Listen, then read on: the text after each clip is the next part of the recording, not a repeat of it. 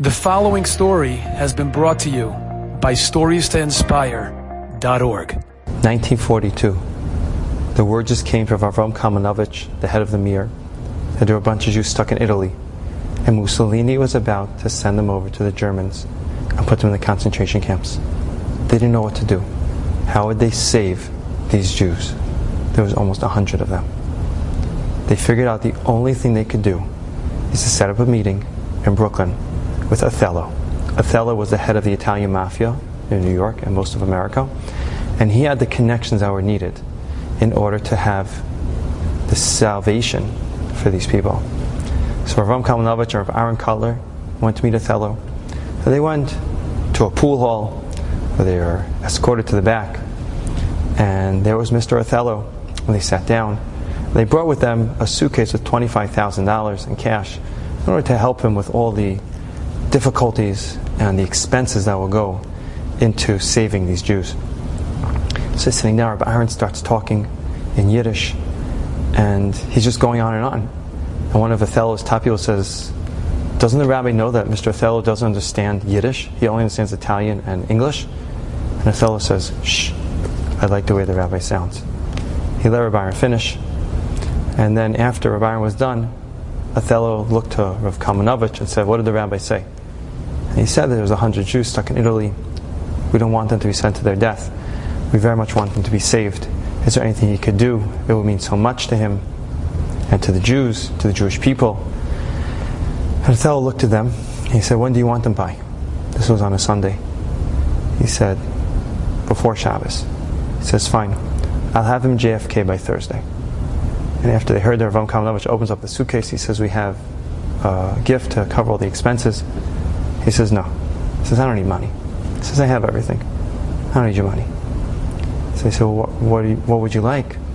So he looked at Rabbi Aaron and he talked to Rav Kamenovich and he said, I want a blessing from the rabbi. And there was just silence. Like, what blessing do you give to the head of the Italian mafia? Success in Parnassa? In financial success? They're racketeers. Success in their business? They, they're murderers. What bracha do you give? So Rabbi was quiet. He looked at Mr. Othello and he said, I give you a blessing. You should die peacefully in your bed. He jumped up. He says, Whoa! There's nothing better than that. I can't believe it. That's amazing. And he was so ecstatic. That Thursday, a hundred Jews came to JFK. No one knew why. Avram Kamenovich of Aaron knew why. 35 years later, a black limo pulls up to the yeshiva of Lakewood, and it was Othello's son. And he asked to meet Rabbi Kotler. So they went to Rav Schneur Kotler. And he came in and he said to Rav Schneur, Where's your father? He said, He passed away. He said, I'm here for a blessing. Because my father died peacefully in his bed. Rav Schneur said, What should I do? He says, You give me a blessing. He says, I can. He says, But I, I can't promise you I'm not on the same level as my father. After everything was done, they asked Rav Aaron, How did you come up with that? It's so out of left field. Byron said it's in the Torah, in this week's parsha. Bilam had a nevuah, and he said that his dream was Mimana Afar Yaakov Misrael V'Yisrael Tamos Nafshi Mos. I dreamed to die like Avram Yitzchak and Yaakov, peacefully, surrounded by family.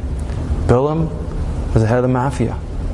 He was someone who used to sell his services to murder people, and everyone was trying to get him.